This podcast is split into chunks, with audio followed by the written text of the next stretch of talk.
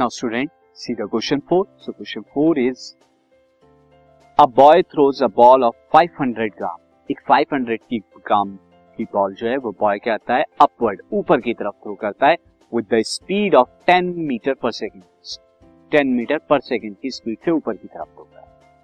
What will be the initial first में हमें क्या बताना है? What will be the initial momentum initial momentum यानी जब थ्रो किया तो कितना होगा?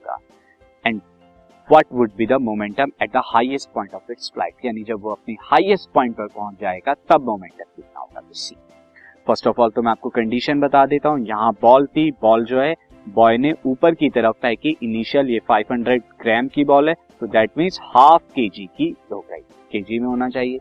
जब ऊपर की तरफ़ इनिशियल वेलोसिटी कितनी है 10 मीटर पर सेकेंड अब ये क्या है?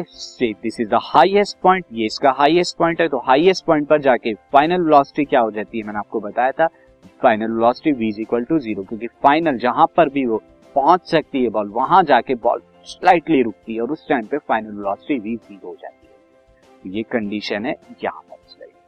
So first of all first part initial velocity initial velocity of initial velocity of ball initial velocity of ball कितना हो जाएगी? U is equal to 10 meter per second तो देयरफॉर मोमेंटम इसका क्या हो जाएगा? मोमेंटम की अगर बात करें इनिशियल मोमेंटम इसका is equal to M into U यानी कि हाफ़ इंटू में टेन हाफ़ इंटू में टेन जो कि कितना आएगा? Five kilogram meter per second now second case में क्या हो जाएगा?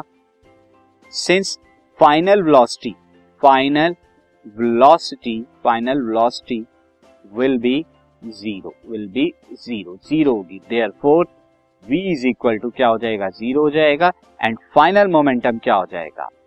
फाइनल मोमेंटम फाइनल मोमेंटम यानी कि उसकी फ़्लाइट का. फाइनल मोमेंटम कितना हो जाएगा? एम वी यानी कि M half V zero is equal to zero kilogram meter per second